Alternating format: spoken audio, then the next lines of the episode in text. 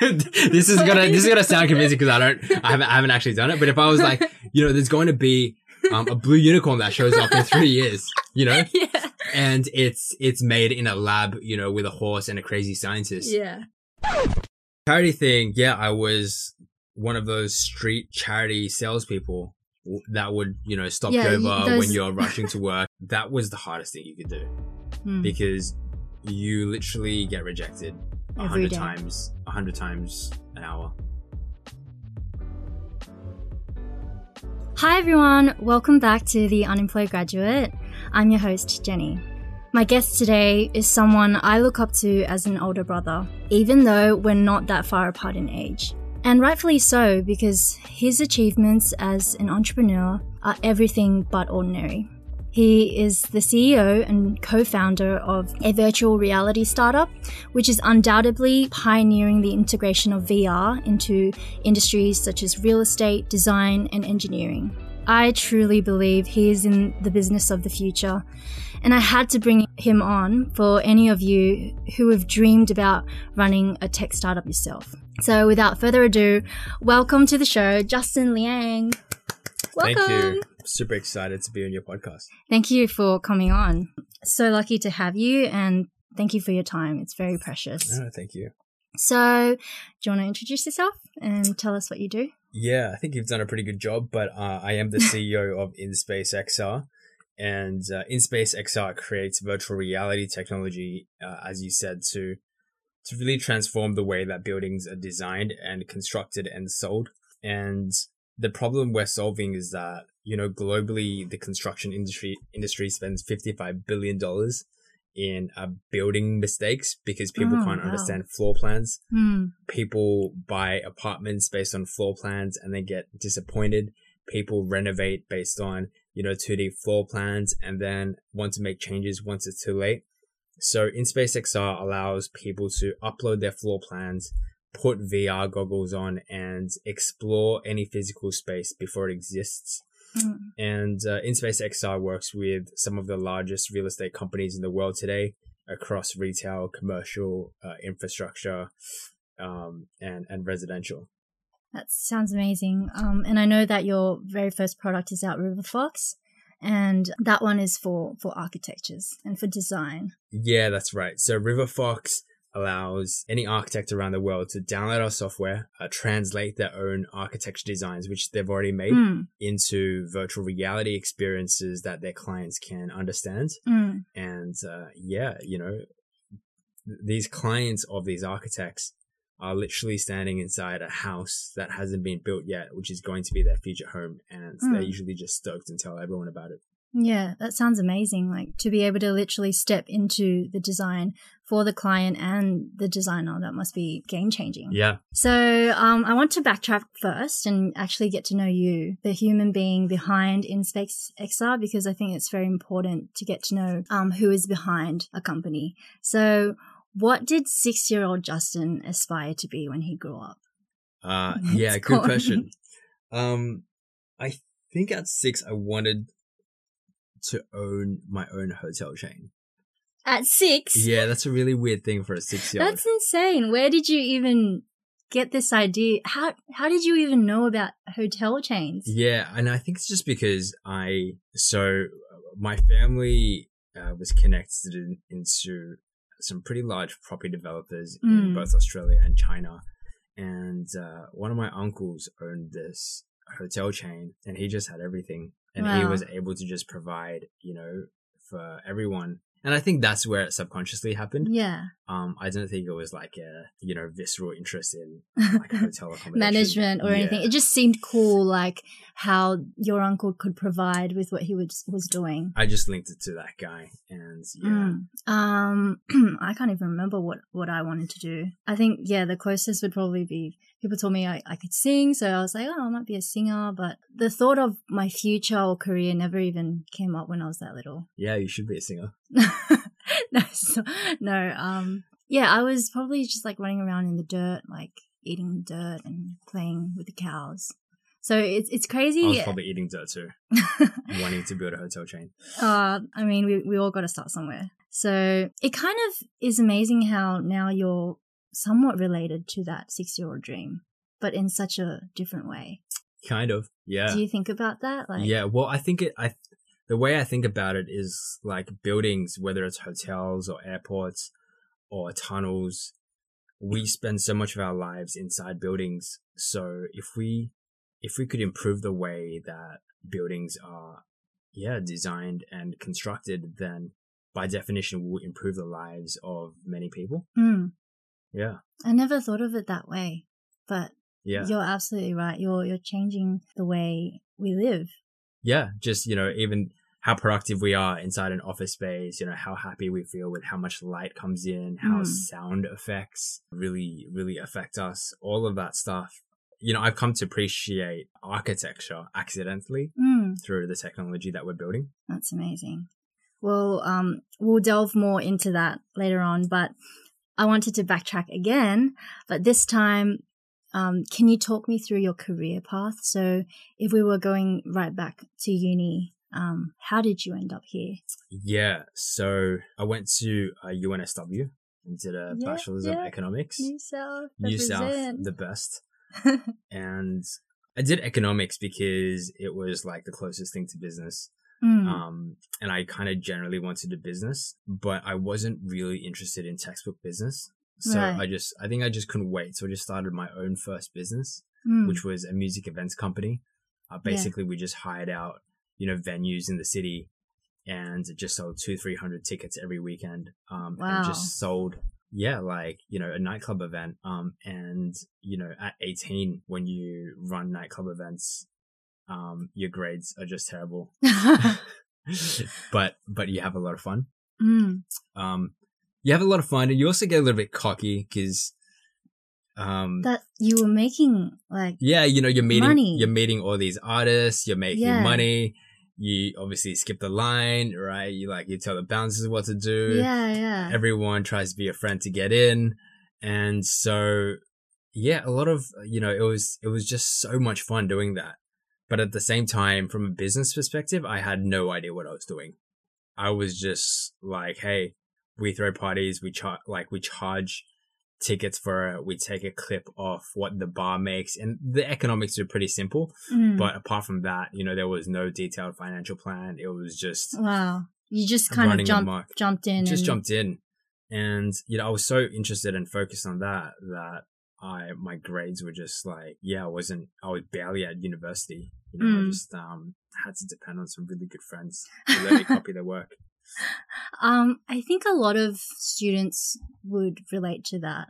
That feeling of not being able to relate to that textbook theory of business. We kind of um, strive for and kind of yearn for that real life practical experience. And Mm, it's amazing that you actually went out and did it. Mm. Whereas I'd say majority of students, we would think about it, but we wouldn't take that bold step. Has that always been a part of sort of your per- personality and ambition to just want something and then to go out and build it right away? yeah at that time at the time it was just like this is more fun than university so that's what i do so i didn't really think like Yeah, oh this is practical business experience Yeah, yeah.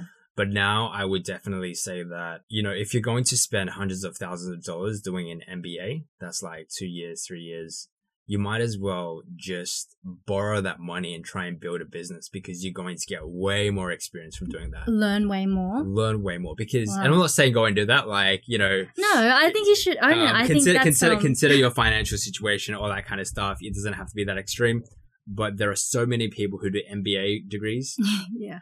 Uh, you know, master business, all, all this kind of stuff and come out. And, you know, I don't think they could, you know, I don't think they could like run a simple coffee shop for their life. Yeah. Because there is just so much more to running a business than what they teach you in the textbook. Hmm, that's insane. I mean, the narrative is changing about um, college Mm. and, and getting a degree.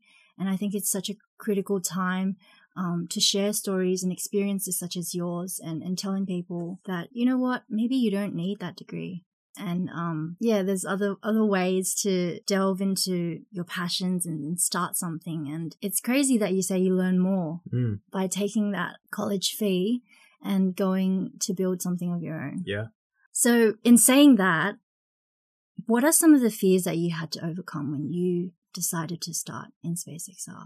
Mm. Did you have like financially were you like all set, like saved up and like ready to go or From the music events business, I had a you know a bit of savings that I could play with. So even though you kind of like winged that, you still were successful. oh yeah, and- still and the- left and the still business left it with profit. yeah a good pool of money. That's amazing. Um, I spent a lot of it on just like play. Um, but yeah, no, I, I had a bit, and so that, and also just working two, three years at in corporate as well, just having Okay. saved up some. Um, yeah, so I went from university uh, to AMP, Mm. the uh, financial services company slash bank, and uh, you know did the graduate program there, um, and then ended up in venture capital. Mm. Uh, so the venture capital team at AMP was new and the whole job was to meet with startups, startup founders, hear really, uh, hear some really great ideas, some really like questionable ideas as well. um, yeah. And then you would just learn about technology. So the three technologies I focused on was artificial intelligence, uh, fintech, financial technology, and then augmented and virtual reality. And when I was doing uh, when I was covering virtual reality, the first time I went out and met up with a VR startup and put a VR headset on, Mm. my mind was just blown. Yeah, I was just standing in a world that just didn't exist. I think Mm. it was like a Minecraft world or something. So anyway, back to your question. So uh, that unit got shut down after a while, and at the time I was just super into VR anyway. And yeah, it just seems really obvious that there was a problem in real estate and you could use virtual reality to solve it. At the time, it still ca- sounded a little bit crazy. Like, Right. you know, are we really going to change the way the entire real estate industry works? Was VR quite new at that time as well? Yeah, VR, like, you know, the really, the first versions of, you know, I think the Oculus had just came out. It was, you know, VR as an industry has been around for decades, but like the commercial aspect or people actually thinking about it from a business sense, Mm-hmm. I think is quite new. Mm-hmm. So yeah, it was, you know, it sounded a little bit crazy. So I think back to your question on what the fears were, the fears weren't really, you know, do I think VR is going to be the future of this industry? I think I had enough conviction then. Like I was Right. like, you know, I know it. I think it was more about, am I going to be the one that actually changes the industry for good? Mm. And, you know, like I'm a, I'm a kid, I'm a young kid at the time, right? Probably How still, old were you then? uh, 20, 22, 23. Wow, Yeah. that's a that's a big that's a big thing to take on for a 22 year old to think I'm going to change the world with this VR thing and change. Yeah, and you know, it's not. It's just you don't know if you can. You don't. You don't have a lot Mm. of experience, uh, and especially uh, technology product. Yeah. It's not the same as when you started the nightclub business where you're quite acquainted with well, the environment. well, yeah. I mean, I I didn't know how to write a single line of code. Mm. So when it came to building technology, I was like, how do I do this? Mm. I have no idea even where to start. And that was probably the scary thing. The fear that I didn't have was that, oh, you know, all these people are going to get promoted and, you know, get ahead in their careers. And what if I, you know, what if this thing fails? Like that fear doesn't cross my mind because oh, wow. in my mind, it was always like, so what if I fail? Like if I build this and I lose, the worst thing that happens is I just get another job and I just end up where I started, which is where everyone else is anyway. Not that it's bad to have a job, you know, Yeah, it's just yeah, like yeah. I didn't have that fear because of that. I guess the same people in your position would be thinking, well, AMP is a great like grad program to be in, and um, I'm sure a lot of graduates would aspire to go there. Um, you didn't have that fear of I'm going to lose this staple. Well, your your team did close down. Like the the, Yeah. the team got shut down. Yeah, so in a way, it didn't pushed- cross your mind that oh maybe I should um get like another nine to five while I pursue this. You were kind of like all in.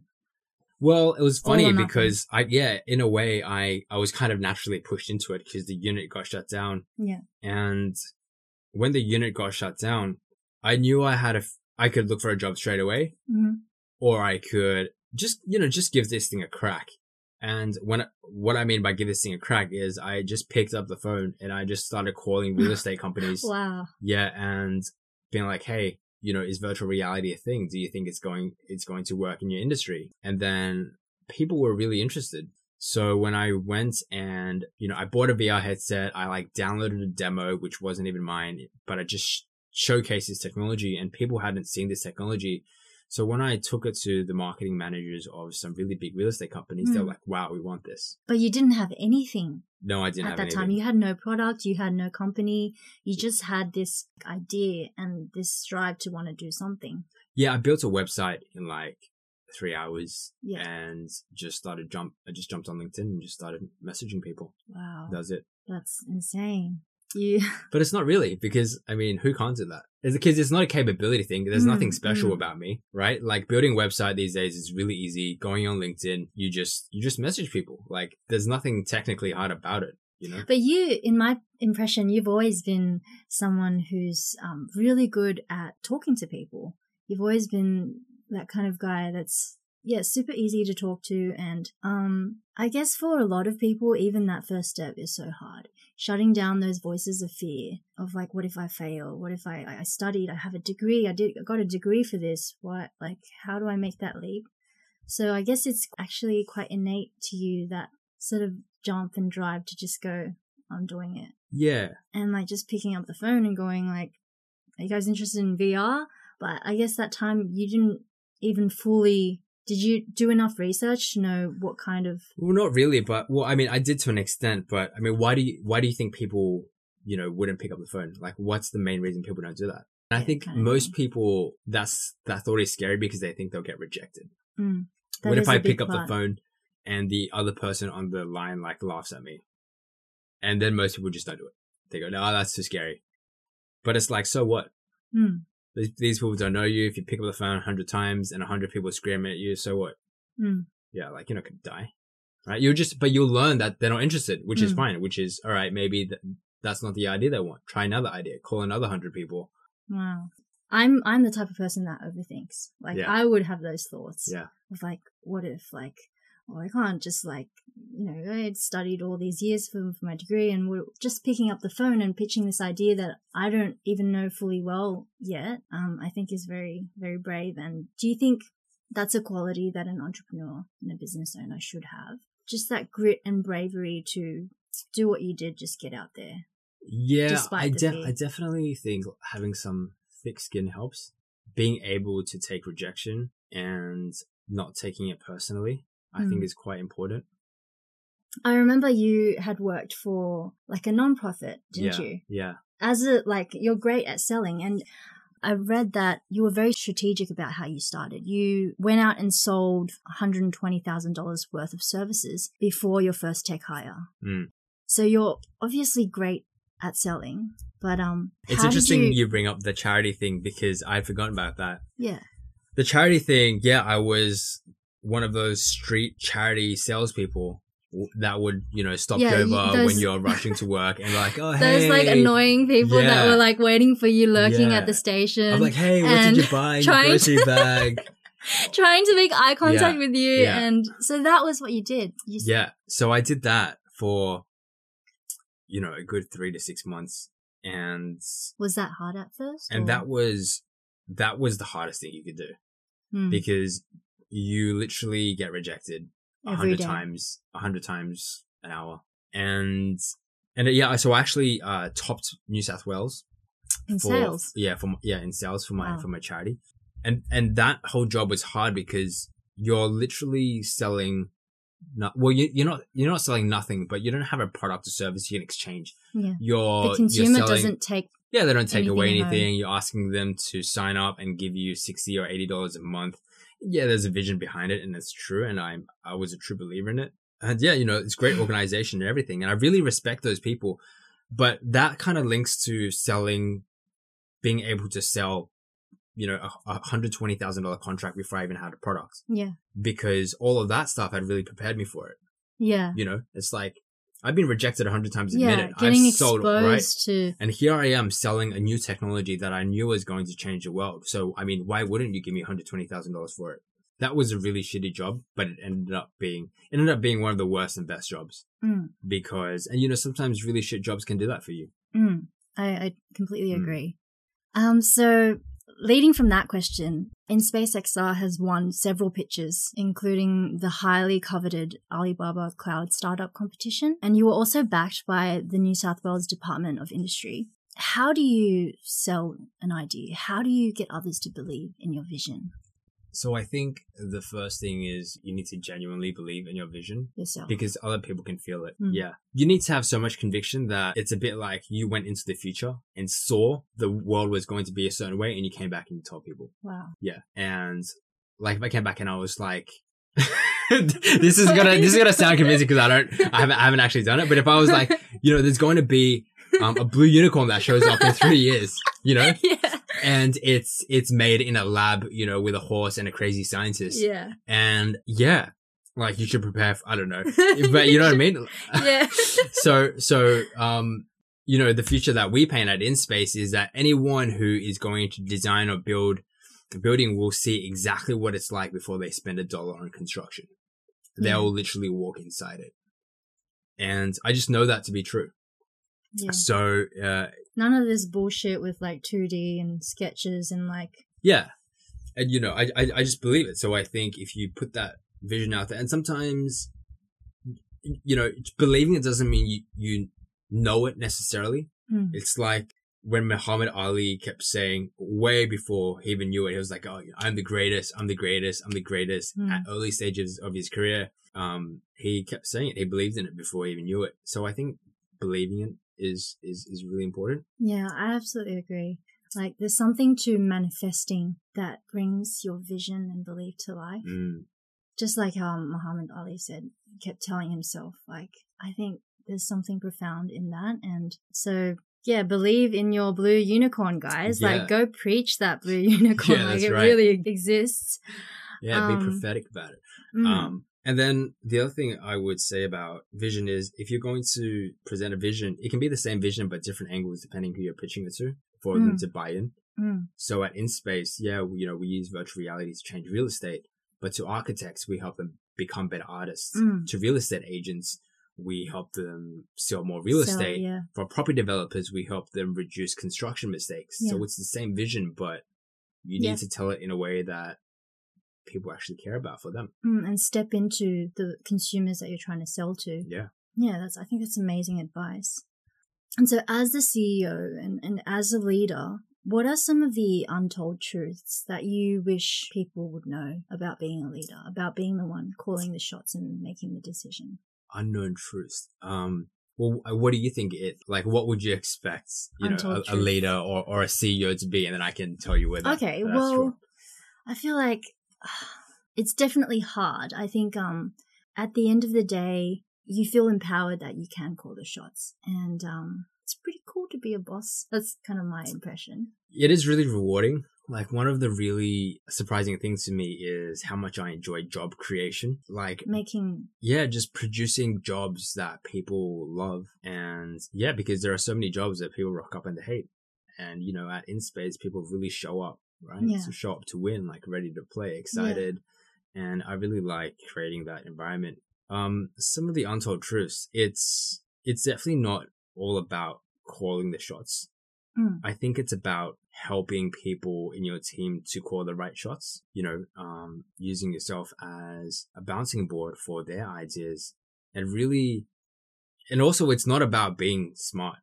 It's, Wow. it's well, it, I mean, it's what, what you, what you really have to be good at is finding really smart people Mm, and convincing, convincing them to jump on board mm, and yeah, getting them to tell you what to do.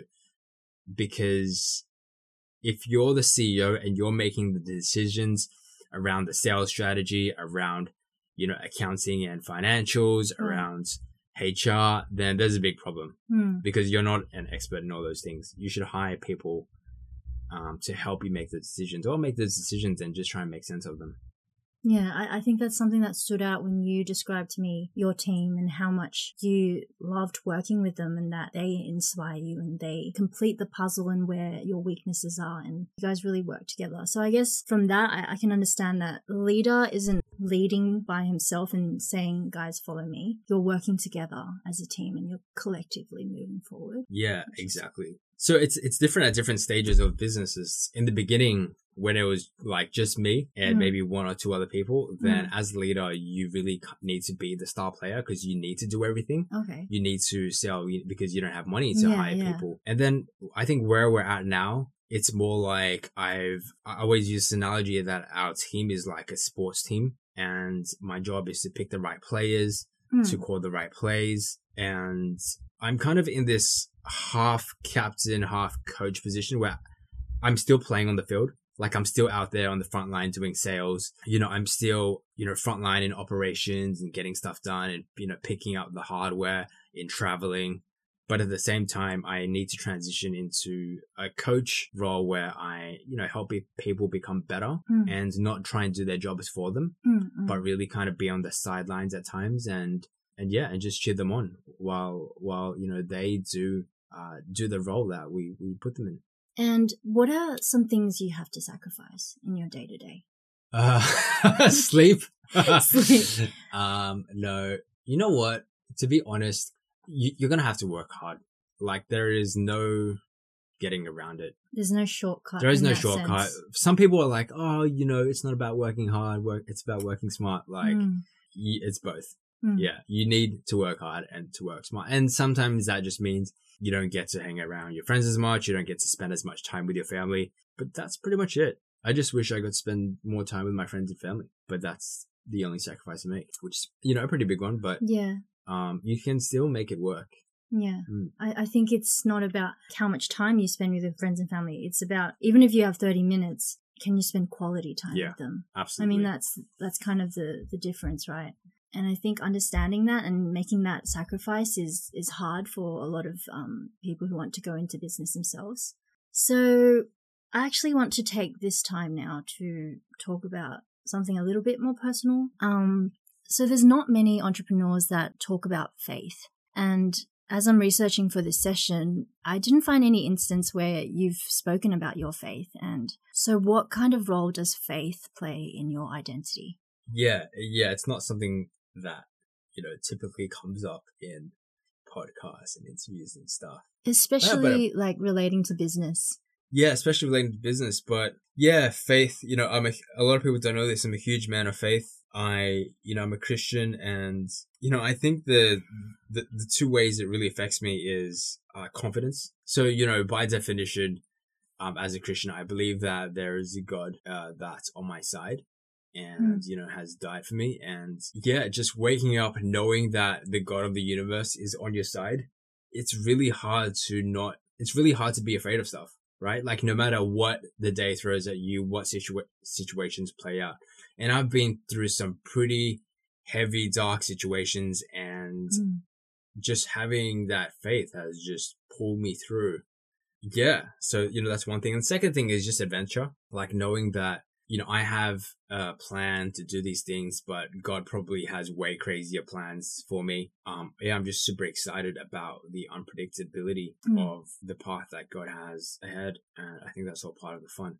I, I think that's that's obviously a very different um, conversation that most business owners have, and especially entrepreneurs, because the present motif in this discussion is is all about the hustle, the grind, uh, influence, you know, dominating the game and, and money. So, what kind of perspective does your faith give you when it comes to making money, running your business, and um, being an entrepreneur? I- think those motives that you just described, like grind, hustle, money, influence, there's, there's still things you need in like to win at business. You need those things. Mm. They're not bad things like hustle, grind, you know, money. They're, they're all beautiful things. Mm. I think where it's a little different from me is the why. Okay. And I'm, I think I'm, I'm, a, I'm a lot more interested in the impact and, you know, fulfilling my potential that's God given and then fulfilling the calling. I think that is way more exciting than the money bit. Okay. And I think maybe also because the money bit, I have enough at the moment, you know, like I can, I can buy the food that I want and go to the place I want to go. I can support my friends and family. So, you know, having more money like doesn't affect me that, that much. Hmm. Um, but the thing where money is really interesting for me and where I don't think is bad is, you know, money can do a lot for uh, the causes that I, you know, like for example, um, compassion is a charity that I love Hmm. and, you know, sponsor a few kids there at the moment, but yeah, I want to do more for that. Like, you know, Mm. if we can make more money, if we can give those charities more, then that would be great. Um, yeah, I, I, I think there's a lot of hurt and pain in the world still. And if we can make some money and, you know, relieve that a little bit, then that'd be pretty cool. I think um, a lot of people attach this kind of negative connotation towards making money and um, like wanting money and wanting to make money. And it's interesting that from your perspective, it's not about attaining it for the sake of attaining it. It's not even about attaining it for, for the sake of ultimately to grow your business, but you're thinking about giving it away. There's no doubt that like it's really hard to change things without some wealth and some Yeah. influence, Yeah. right? Mm. Like you can have the best intentions in the world, but um, yeah, sometimes you just need to do that. And yeah, for me, you know, making I'll probably make some, and you know, if I'm if I'm lucky enough to, I'll I'll, I'll be able to give it away. Yeah. Mm. And so, with your faith in mind, um, is InSpace XR going to be a big part of your legacy? And what what do you believe is your purpose? I know it's a big question to ask. Yeah, that- it's like Yeah. it's not something you would just. Uh, wow, that is What do you think is your purpose? Because I find that even for me, um, and I I'm sure a lot of people go through the same thing is always well i always feel lost about what, what my purpose is and um, i'm sure a lot of young adults out there are also looking for their purpose so for you someone who is running a business of the future Mm. and um, a man of faith what do you think is your ultimate purpose I don't think it has to be one huge ultimate purpose on a billboard. Hmm. I think, you know, you can pick a purpose today and the purpose I picked today is I want to uh, transform the way that the building industry does things for the better. Mm. And yeah, that's the purpose I'm working towards at the moment. You know, after InSpace, I might pick another purpose. It Mm. might be business related. It Mm. might be a charity. It might be something else. And the purpose you have today doesn't have to be the purpose that you have for the rest of your life. right I think if you just find ways to make yourself useful and positive, even in small ways, like, Mm. yes, my purpose is that, but my purpose is also to be a great son. It's to be a great Mm. brother. It's to be a great friend. It's to be a great boyfriend. Having positive impact in as many ways, as many little ways pos- as possible. And then I think that that ripples, you know, a lot of Mm. people have this huge thing of like, you know, I, I need to be the best like a very grand kind brands of from the world. You know, I need to like, you know, change. Uh, I need to build a new iPhone or something. It's Mm. like, yeah, I mean, that would be cool, but you can still be really impactful in really small ways and it really ripples out. just by the day to day. I, I Yeah. really like that actually. You've um you've kind of given me a bit of an epiphany. I've always been looking for like what is my big purpose? Like what is that one purpose that I'm going to carry till the end of time or whatever. But what you've just said right now really makes sense. Like waking up and thinking about what am I going to do today is a more substantial and step by step way of, of even slowly figuring out what you want to do. And um yeah, some profound stuff, man. I, I can't believe like how old are you? If you don't Uh, I just turned 26. Yeah, I, I can't believe you're 26. Like your mind is so much more mature and every time I speak to you, I feel like a little would, uh, baby. my girlfriend would uh, disagree with the maturity I part. oh my gosh, I Um, feel like a baby when I was speaking to you. But um it's been so such an amazing session. Thank you so much for sharing. Thank you. Where can they find you? Um, do I want to be found? Um, Well, you know, the best, uh, I feature quite a bit on the InSpace XR Instagram. Mhm. So if people want to follow that journey, uh, it's just at InSpace XR. it's just at InSpace, Mhm. I-N, uh, space S-P-A-C-E, X-R dot com. Um, yep. Th- Yeah. That's the Instagram handle. Um, yeah, otherwise, you know, um, I don't mind introductions through, you know, people I know. Mm.